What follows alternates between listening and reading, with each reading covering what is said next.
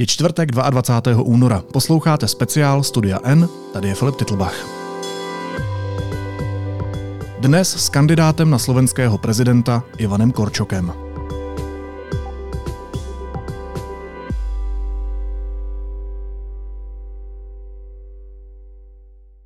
Slovensko hledá novou hlavu státu. Průzkumy s velkým odstupem od ostatních favorizují dva muže, Petra Pellegriniho a Ivana Korčoka. Prezidentku Zuzanu Čaputovou tak s vysokou pravděpodobností nahradí buď předseda parlamentu, anebo bývalý ministr zahraničí. Co chtějí z pozice prezidenta změnit? Do jakého hodnotového světa má podle nich Slovensko patřit?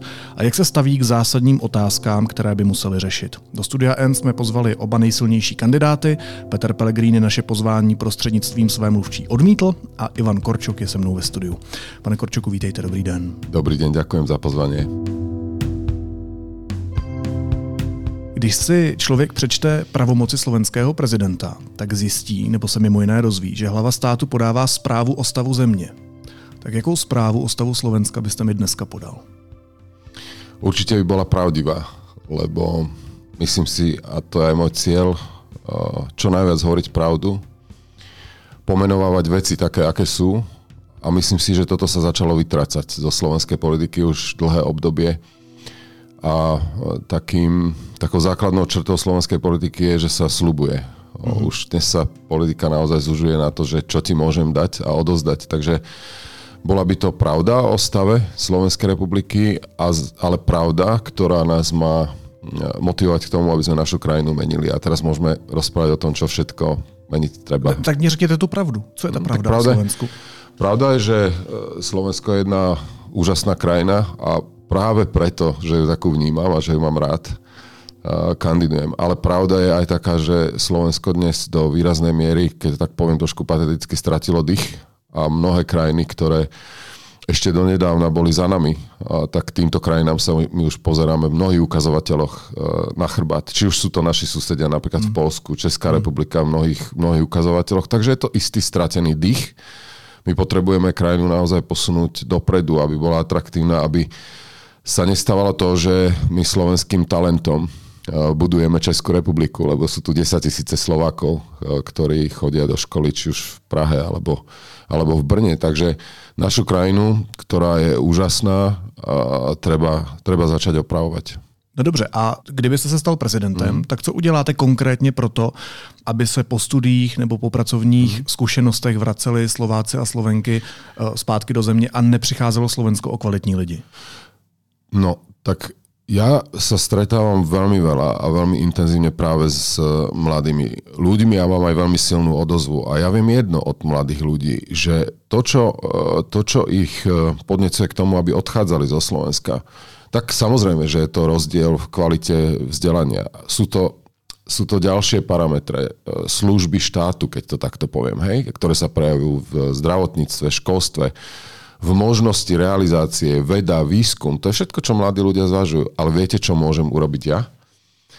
Prispieť k tomu, čo mladých ľudí strašne demotivuje a mnohí z nich lámu palicu nad Slovenskom už tak, z takého hľadiska mentálneho a psychologického chcú mať odstup od tej krajiny. Mm, a to je to, že je katastrofálna úroveň politickej kultúry. Mnohí ľudia, mladí, mi to hovoria, po Slovensku.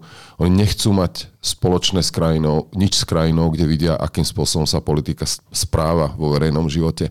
Mnohí ľudia, mňa to hrozne bolí, mnohí mladí ľudia hovoria, my sa hambíme. My sa hambíme za to, keď niekto na, eh, na prezidentku Slovenskej republiky povie, že potkan. Eh, my sa hambíme za to, ak niekto na oslavách Slovenského národného povstania hovorí, že e, spasí Barasia a že vojna nikdy neprišla z východu. My sa hambíme za to, ak podpredseda, e, podpredseda Národnej rady vyvesí obraz Che Guevaru. Chápete, že tu sú objektívne problémy a ja si nemyslím, že Slovensko je jedinou krajinou, kde ľudia opúšťajú e, svoju vlast a odchádzajú. Ale to, čo mňa hnevá, čo ma motivuje zároveň, je ten stav politickej kultúry. A no ale to tým no, no, že budem reprezentovať, reprezentovať taký, taký typ politiky, ktorý tých mladých ľudí bude, nebude odrádzať od Slovenska. Ale to ak, sa, i Zuzana Čaputová. Zuzana Čaputová to robí a tá misia, tá misia vôbec nemárna. E, počúvam veľa, aj tu v Českej republike som dostal otázky, ktoré v podstate hovoria o tom, že sa akoby jej nepodarilo ten priestor viac kultivovať. Ale, ale to, že sa to nepodarilo, to nie je zasluha Zuzany Čaputovej, pretože tie útoky neprišli od nej. Ona bola opakom toho a veľmi statočne znášala to bahno, ktoré bolo na ňu, na ňu vylievané. Ale teraz je otázka iná, že či to máme zdať do toho prezidentského úradu môže prísť niekto iný, kto reprezentuje opačný typ politiky, akokoľvek môže vyzerať kultivovanie, ale on, kandidát a favorit volieb, je absolútnou súčasťou toho, ako bola vulgarizovaná slovenská politika a ktorá vyháňa mladých ľudí z našej krajiny. Bojuje Slovensko právě teď o právní stát? Ja myslím, že už to má tie parametre. Na Slovensku Ficova vláda navzdory masivním protestům prosadila reformu trestního práva, kterou psali i advokáti stíhaných politiků. V rámci té novely má zaniknout i úřad speciální prokuratury, který vyšetřuje nejzávažnější trestné činy, korupci nebo zneužívání pravomocí. Chápete to tak, že se Robert Fico snaží zajistit beztrestnost pro stíhané lidi, kteří jsou blízcí buď jemu, anebo vládním stranám? Ja si myslím, že tam je tá motivácia.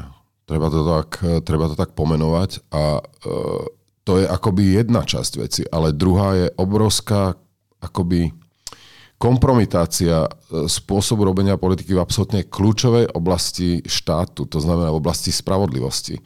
Jedna vec môžu byť osobné politické motivácie, zmeniť trestný zákon do, do istej podoby, ale v politike sú strašne dôležité aj spôsoby. A tie spôsoby, akým sa doslova zarezáva do trestnej politike štátu, to kompromituje politiku ako takú. Lebo Všetky argumenty, ktoré vládna moc e, použila pri presadení tohto trestného zákonu, sú na vode. E, tým najsilnejším, ktorý používali, je, že na to majú mandát od občanov. No, ja som si nevšimol, e, že by v predvolebnej kampani sa rozprávalo o tom, že sa zníži na polovicu premočacia lehota pri znásilnení, že by sa takým masívnym spôsobom zvyšoval rozsah škôd, alebo teda výška škody, od ktorej je proste kvalifikovaný trestný čin s odňatím slobody.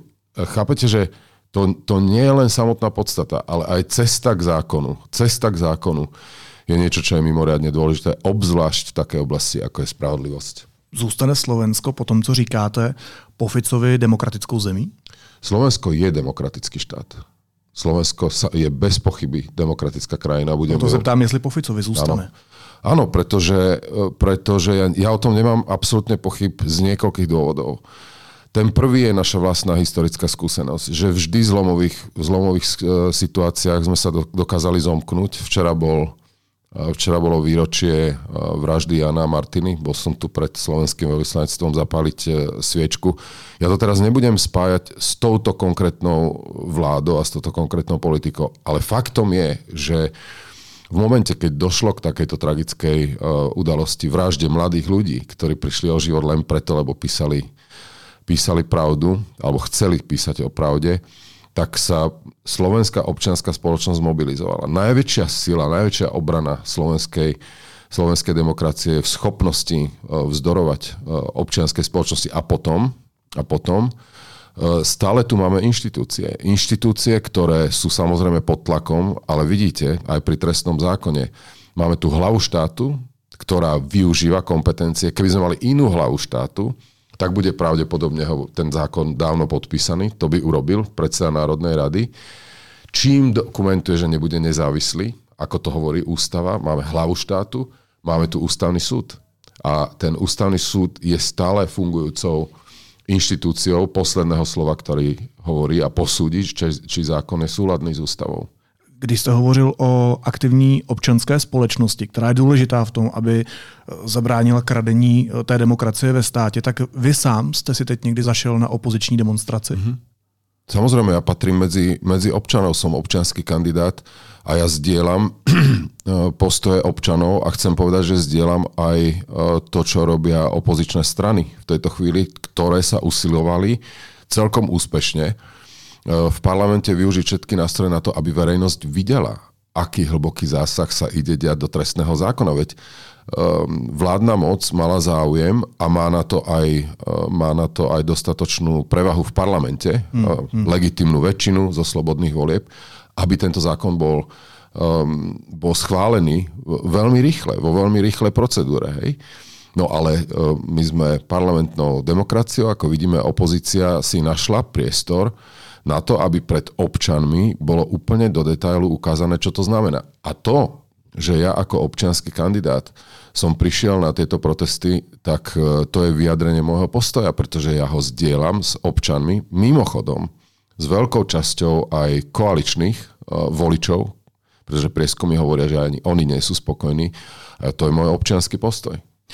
Víte, na čím přemýšlím? Já přemýšlím nad tím, um, čím vás vlastně láká politická funkce, ve které budete muset do značné míry přihlížet té Ficově snaze ukrást zemi. Ja by som si osobne vyčítal, a to je aj jedna z motivácií, aby som po tom, čo som strávil celý môj profesionálny život uh, od prvého dňa Slovenskej, Slovenskej republiky, aby som sa teraz po 30 rokoch prizeral uh, na to, akým smerom sa vydala naša krajina a zároveň mal vnútorné presvedčenie, že ja v tom môžem niečo urobiť. E, tak ja by som si radšej, radšej si budem vyčítať, ak som niečo urobil, ako by som si vyčítal, že som niečo neurobil. Cítim, cítim spolu zodpovednosť, cítim odhodlanie, aj, aj chuť. No a proste mne na Slovensku záleží. A rozhodnú ľudia, samozrejme, lebo ja mhm. zastávam nejaký svet, nejaký, nejaké presvedčenie o tom, kde Slovensko patrí, aká má byť podoba politiky. V tom je demokracia. Proste ľudia si vyberú na Slovensku hlavu štátu, ale ja potrebujem mať e, sám so sebou akoby jasno v tom, že som v tejto dôležitej situácii pre Slovensko sa pokúsil presadiť to, čo je moja vízia. Jak sa rozumíte s Robertem Ficem?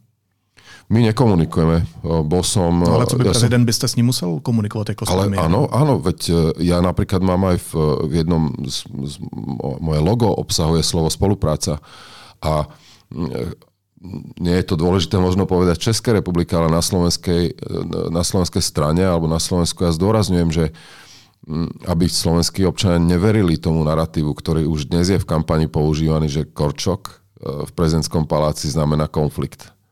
Eh, ja budem spolupracovať s vládou, aj s vládou Roberta Fica. Samozrejme, že sú oblasti, kde je totiž povinnosť. My sme, ústava musí byť naša Biblia, lebo potom sa naozaj rozpadne ten štát, eh, ľudia stratia dôveru vôbec štátne inštitúcie. To znamená, že spolupráca je v DNA vôbec celej ústavy. Prezident je ten, ktorý zabezpečuje riadny chod ústavných orgánov. Čiže ja idem do toho, s veľmi otvoreným postojom urobiť maximum pre Slovenskú republiku. Chcem povedať, že budem spolupracovať. Bude, som pripravený uh, dokonca ísť tak ďaleko, že keby sa vláda konečne rozhýbala a urobila napríklad aj nepopulárne opatrenia, ktoré sú nevyhnutné. Ja budem určite občanov vysvetľovať, že tieto popu- nepopulárne opatrenia majú, majú zmysel. Takže bude to, bude to pragmatická komunikácia, dvoch politikov. Jedného je legitímny predseda vlády a druhého, ktorý je prezidentom, má svoje kompetencie a ja sa budem riadiť tým, čo je, čo je najlepší slovenský záujem. A bude Fico komunikovať s vámi?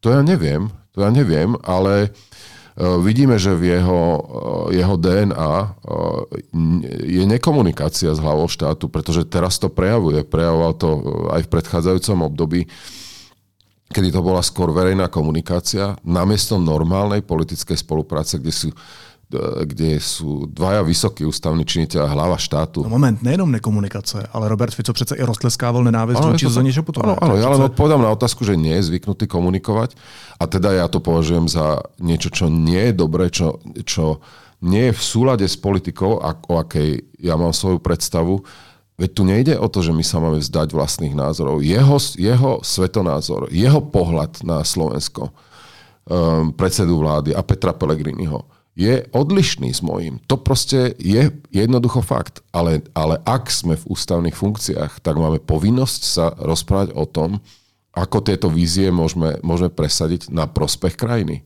Ja nehovorím, že moja vízia je tá, ktorá je jediná správna. Ja si za ňou stojím. Nikomu neberiem druhú stranu, ale nemôže tu byť konfrontácia. A áno, predseda vlády a Peter Pellegrini to sú ľudia konfrontácie.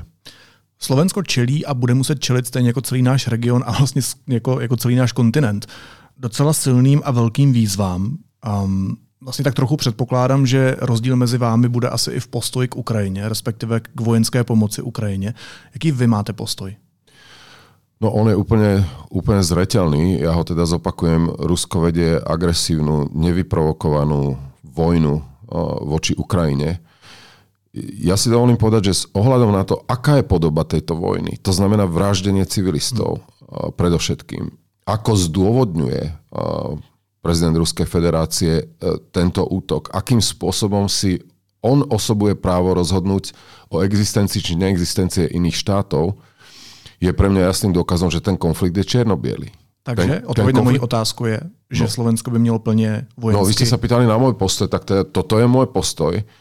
A ja si myslím, že je hrubou chybou na Slovensku, ak e, nehovoríme dostatočne o to, že na Ukrajine sa vedie, vedie vojna, ktorá zásadným spôsobom dopada na slovenský životný záujem. Inými slovami, podpora Ukrajiny je slovenský životný záujem. Ja považujem za perfídne, považujem za pokrytecké, ak je s touto kartou doma hrané takým spôsobom, že to vyzerá, e, vyzerá tak, že my, ktorí hovoríme, že treba Ukrajine pomôcť, predlžujeme vojnu a tí, ktorí chcú mier, vlastne, že pomáhajú Slovensko. Pretože to je kapitulačný mier, ktorý neurobi, ne, nedosiahne nič iné ako to, čo sme videli od roku 2008 v Gruzinsku, 2014 na Kryme a dnes to je plnoformátová vojna, kde nejde o územia na východe Ukrajiny, ide o celú Ukrajinu. Mně přijde až bizarní, že se vás musím znova zeptat mm-hmm. na to, jestli byste vojensky, jako Slovensko, jestli by mělo vojensky podporovat Samozřejmě, Ukrajinu. Aha, a jenom to, vysvětlit, proč se to ptám, mm-hmm. protože Robert Fico je člověk, který říká ani cent, ani náboj Ukrajině. My v Česku máme zkušenosti s tím, že tady máme taky politiky, kteří uh, tvrdí, že, že Česko by zásadně prostě nemělo podporovat vojensky Ukrajinu, protože chtějí mír, ať už se o tom argumentu no. myslíme cokoliv. Proto se ptám ja takhle, sa ale pochopil som, konkrétna otázka bola, či vojensky, bola konkrétna odpoveď áno, jednoznačne. Slovensko má válku hned za hranicemi. Fico je pro rusky smýšlející premiér. Velká část slovenské populace je pod vlivem dezinformací. Jak byste reagoval, kdyby došlo k rozšíření Putinovy nenasytnosti a vy jste byl ve funkci? Jak byste se zachoval? A jak myslíte rozšíření? Mnozí politici a mnozí experti hovoří o tom, že Putin nezůstane u Ukrajiny. To znamená, že pokud mhm. porazí Ukrajinu, půjde dál. Ano. No, Kdyby šiel na Slovensko, no, jak sa zachováte?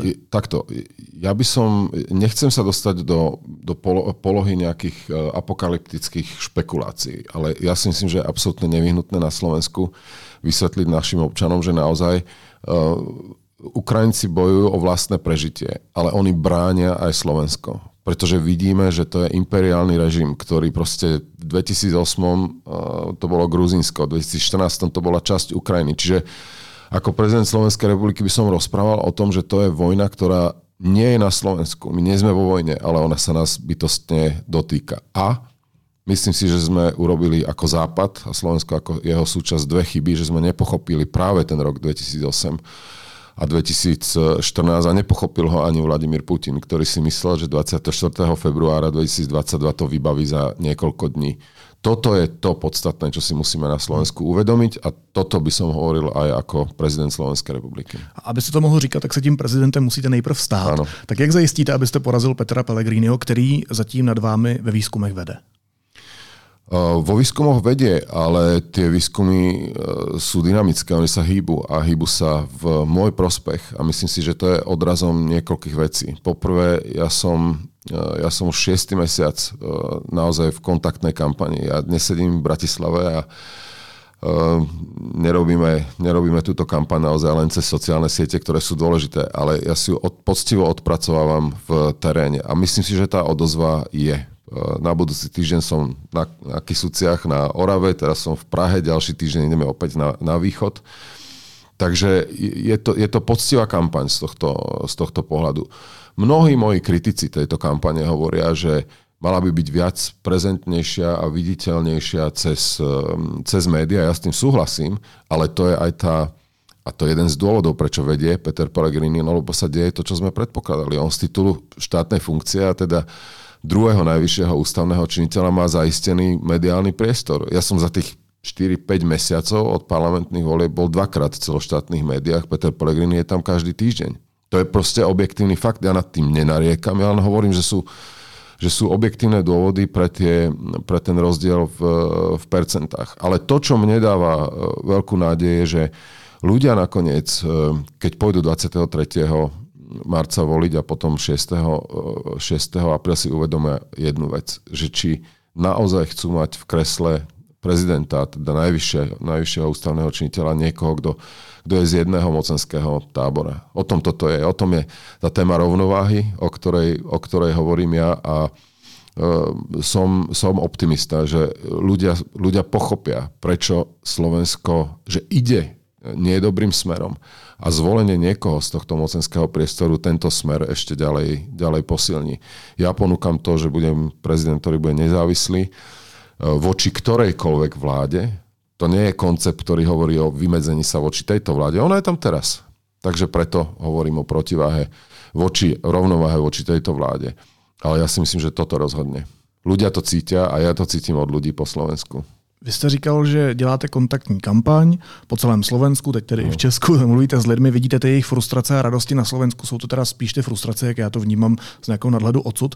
A taky podle dat z poloviny minulého roku od agentury Ipsos věří přes polovinu Slováků, že jsou volby ohrožené s falšováním nejčastěji voliči populisticko-nacionalistických stran.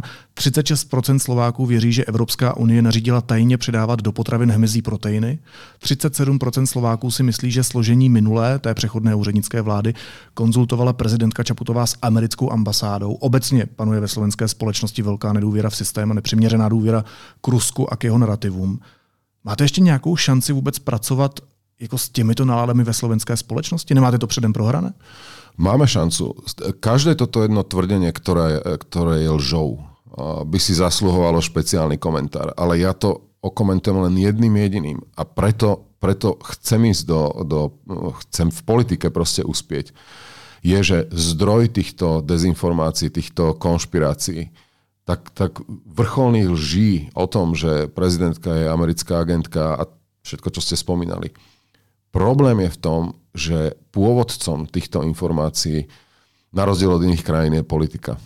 Chápete, že zdroj konšpirácií, dezinformácií, hoaxov je v mnohom, v mnohom ho vidíme a je prítomný v sociálnych e, sieťach, sociálne médiá. Proste to je priestor, ktorý je neregulovaný do značnej miery. Slovensko trpí obrovským problémom, že tzv. médiá, oni si už dávajú aj oni sa už aj nazývajú, že sú občianské a nezávislé médiá, sa, sa tlačia do mainstreamu, e, legitimizuje ich vládna moc. No a v kombinácii s tým, čo ja považujem za najväčší problém na Slovensku, je, že zdrojom mnohých e, konšpirácií, dezinformácií, napríklad, že prezidentka je americká agentka, napríklad to, že ja som americký agent, to prichádza z politiky. Napríklad to, že na čele antivaxerského hnutia na Slovensku, spochybňujúceho e, vedu ako takú, sa stali, boli vtedy predstavitelia opozície, na čele so šéfom opozície. Toto sme nevideli v iných krajinách. Ja Ale nehovorím... taky to přichází z mezinárodní politiky. Tohle, co tady říkáme, to je přece pro ruská propaganda. Je to, áno, to je, to je akoby ďalšia, e, ďalšia línia toho, toho spravodajského pôsobenia. Ja keď som bol minister zahraničných vecí, tak som urobil maximum a e, stojím si dodnes za tým, že napríklad ruské spravodajské služby a teda aj ruské diplomatické zastúpenia prekračovali všetky čiary, tak preto za, za mňa ja som poslal, poslal dom alebo znížil som stav ruskej ambasády o polovicu na, hmm. na Slovensku. Je absolútne nesporné, že hovorí to aj naša uh, slovenská informačná služba, že Slovensko je, uh, je v záujmovom poli samozrejme spravodajských služieb. Bylo to dosť o polovinu?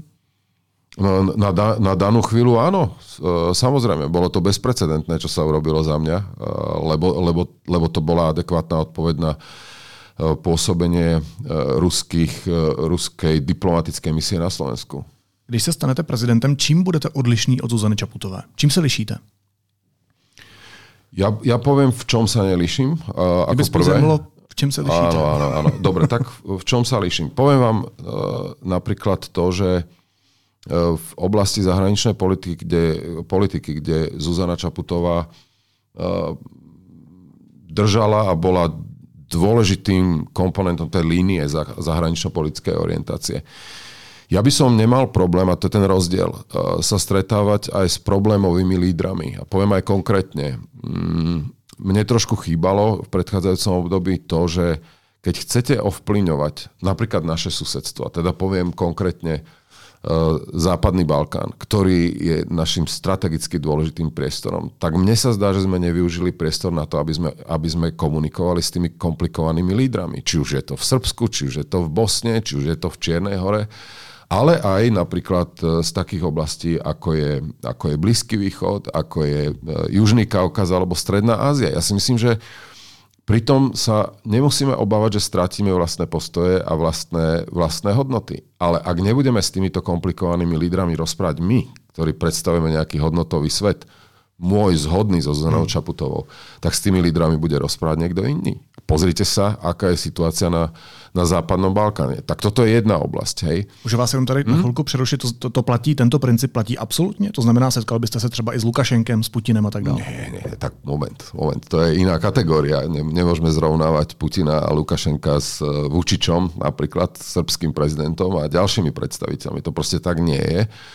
Ale hovorím len to, že by som bol pripravený byť v zahraničnej politike e, akoby aktívnejší na tom, mm-hmm. na tom širšom poli. E, pozrite sa, e, Zuzana Čaputová mala veľmi ťažkú a zložitú situáciu, veď vymenovala myslím, že 5 vlád, alebo teda 5 predsedov vlád. 5 krát sa to myslím menilo za nej. Takže to je dosť na jednu funkciu. To, to, je, dosť na, to je dosť na jednu, jednu funkciu, ale viem si predstaviť aj tú zmenu akcentov, alebo nie zmenu akcentov, alebo odlišnosti, ale ktoré nebudú ktoré, ktoré vyplynú proste z danej situácie. Ja si myslím napríklad aj to, že Um, že keby som bol ja v úrade prezidenta, tak ja by som napríklad tie, tie voľby nehal uskutočniť skôr ako v tom septembrovom termíne. Ale to vie Zuzana Čaputová o mne, ja, ja rešpektujem jej rozhodnutie, ona mala ešte viac informácií, lebo komunikovala s konkrétnymi lídrami, ale nikto nie sme, nikto nie sme zhodní. Ale v jednom áno, a to vy viete, ten hodnotový svet ja zdieľam. Proto jsem to asi nepotřeboval mm. popisovat a uh, když vás teda někdo označuje za Zuzanu Čaputovou 2.0, tak se tak necítíte a máte nějaké odlišnosti mezi sebou. Ale, ja, ale viete čo, ja nemám ani s tým problém.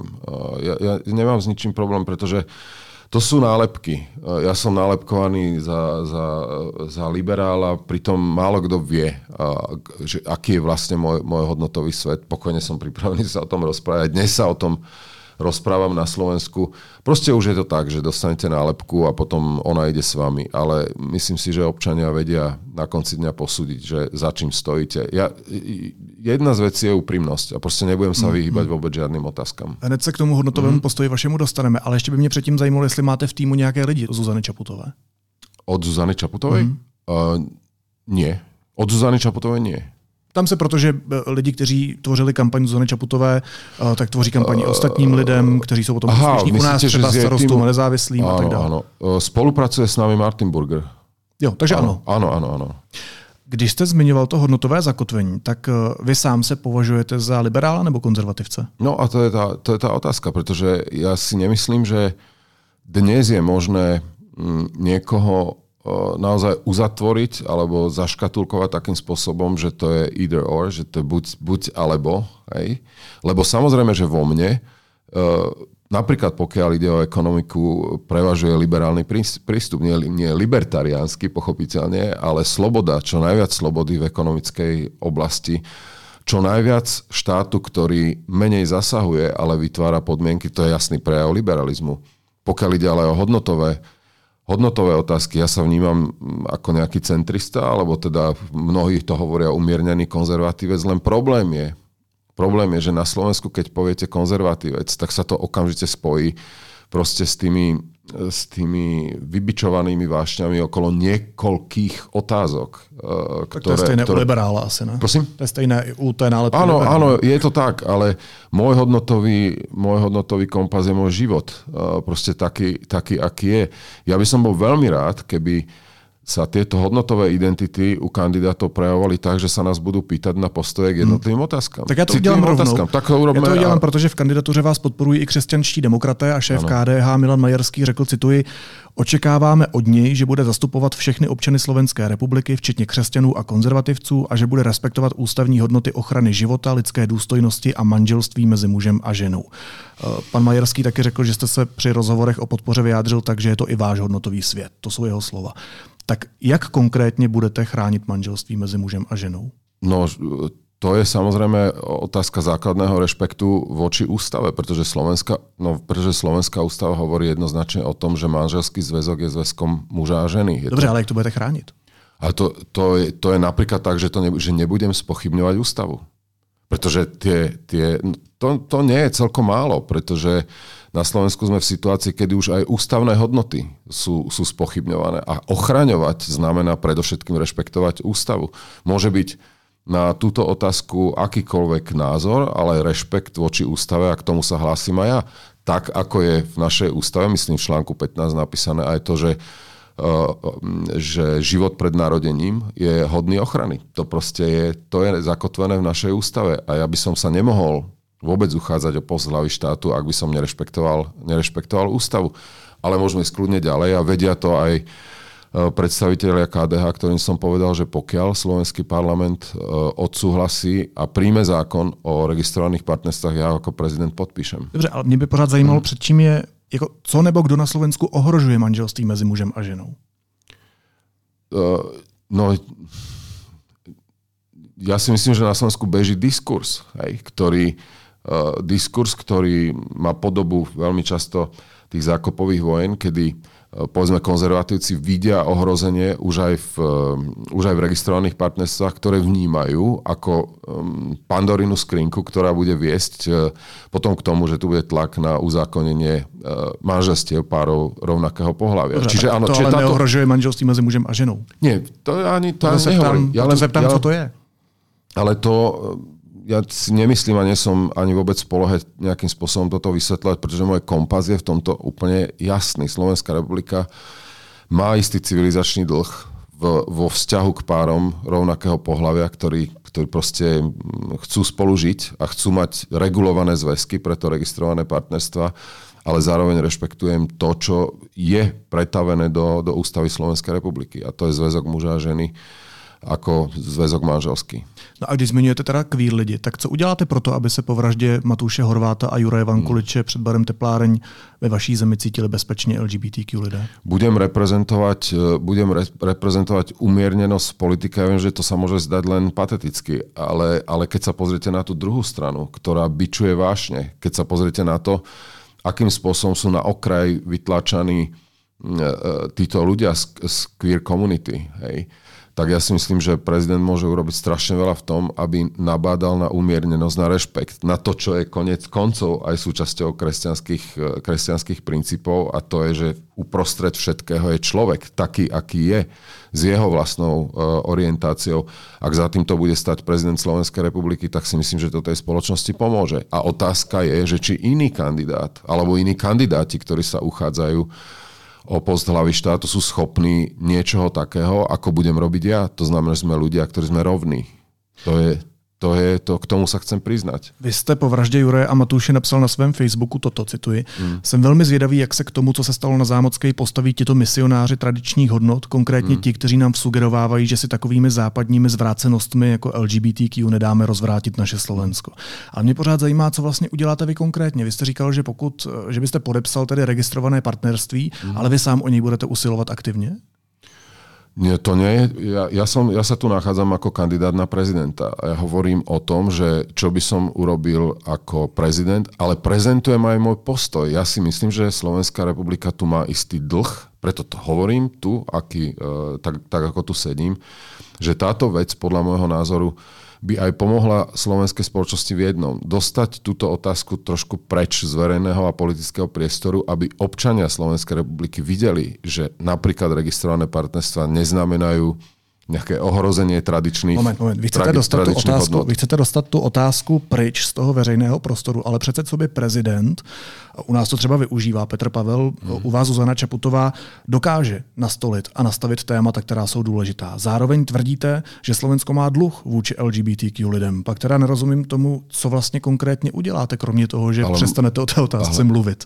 No ale No ale ja si myslím, že keď hlava štátu hovorí o tom, že podpíše registrované partnerstva, Uh, ja, viete, ja som teraz v súťaži s inými kandidátmi a ja, ja komunikujem so slovenskou verejnosťou aj tu veľmi otvorene a poctivo. A myslím si, že ostatní kandidáti uh, nemajú takéto postoje k tomu. Respektíve povedia, že nie, alebo väčšina z nich hovoria, že nevedia. Ja viem, aký je môj postoj voči tomu. Je to jednoducho to, čo musíme rešpektovať.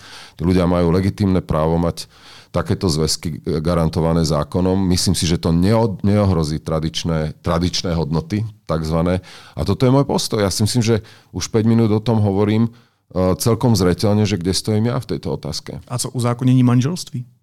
Uh, to, to je téma, ktorú ja otvárať jednoducho nebudem z jedného dôvodu, že to je proste téma, ktorá je nahony vzdialená reálnemu reálnej politickej situácii a ešte raz opakujem, Slovensko má, Slovensko má v ústave zakotvené manželský zväzok ako, ako zväzok e, muža a ženy. Poslední otázka. Hmm. Paní Čaputová oznámila, že prezidentkou už být nechce, přestože by měla nejspíš velkou šanci na znovu zvolení. E, kdybychom byli na pohovoru a zaměstnavatel mi řekl, že můj předchůdce odešel protože už na to neměl síly, protože možná ztratil motivaci, ačkoliv uh, to byl dobrý zaměstnanec, uh, kterého podporovali všichni ostatní, tak by mě to asi úplně nenalákalo. A ta otázka je? Pro vás to láká? Že čo ma láka? Ta prezidentská funkce.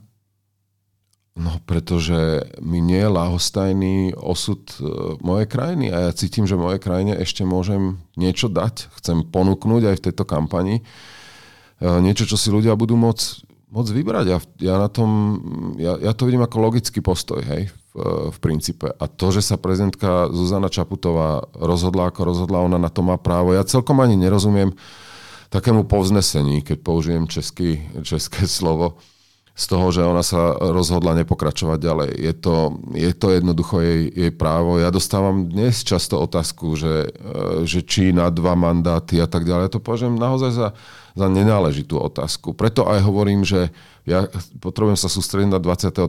to je prvé kolo. E, potom je druhé kolo. Občania povedia, či dostanem šancu na prvý mandát. A ja aj tu chcem povedať veľmi čestne a úprimne, ja nevylučujem dva mandáty, ale my sme od toho tak vzdialení, a plus, ja som tiež len človek z mesa a kosti a neviem, čo so mnou urobí táto kampaň. Neviem, čo by so mnou urobilo, keby som bol prezidentom Slovenskej republiky, ale ne, a, priori ja nevylučujem to, že by som slúžil Slovenskej republike povedzme dva mandáty. Ja to nevylučujem říká kandidát na slovenského prezidenta Ivan Korčok. Pane Korčoko, moc vám děkuji za rozhovor a mějte se hezky. Ďakujem pekne za pozvanie. A ještě jednou opakuji, že na rozhovor jsme zvali i Petra Pellegriniho, který také usiluje o křeslo slovenského prezidenta, který je právě společně s Ivanem Korčokem favoritem voleb, ale pan Pellegrini čelit kritickým otázkám odmítl. Naslyšenou zítra.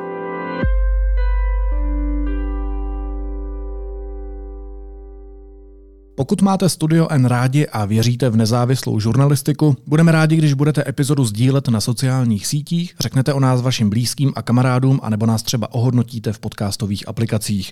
Sledovat nás můžete taky na Instagramu pod názvem Studio N Podcast. Jsme tu pro vás a vážíme si vaší věrnosti a důvěry. Případ Goldman. Goldman. Jeden z největších soudních procesů francouzské historie, o kterém se vedou debaty dodnes. Kdo je Pierre Goldman?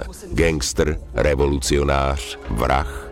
Film Případ Goldman vykresluje psychopatologický portrét militantního revolucionáře, ale také společnosti zmítané vzorci rasismu a nespravedlnosti. Případ Goldman v kinech od 22. února.